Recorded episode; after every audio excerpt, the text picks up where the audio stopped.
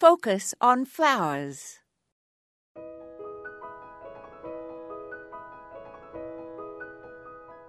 Garden designers nowadays reflect the interests of our time. For example, sustainability, the whole food movement, organic practices, and so on.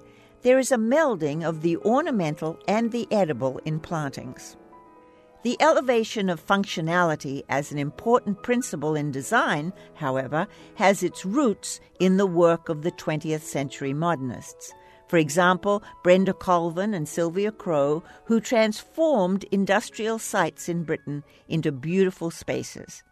Frederick Gibberd was another modernist designer who was noted for the transformation of the functional into the beautiful.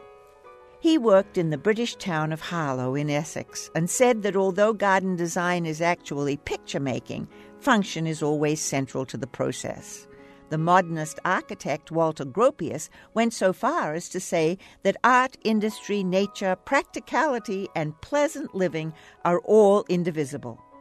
All of the 20th century modernist designers embraced new technology and materials, but focused always on what spaces were to be used for their interest in developing naturalistic rather than formal plantings has especially influenced our current landscaping practices. Spaces have their own character, but they must fit in with and merge into whatever they are adjacent to. Thus, a formal garden would never be placed right next door to a cow pasture or factory. This is Moya Andrews, and today we focused on current design practices with roots in the past.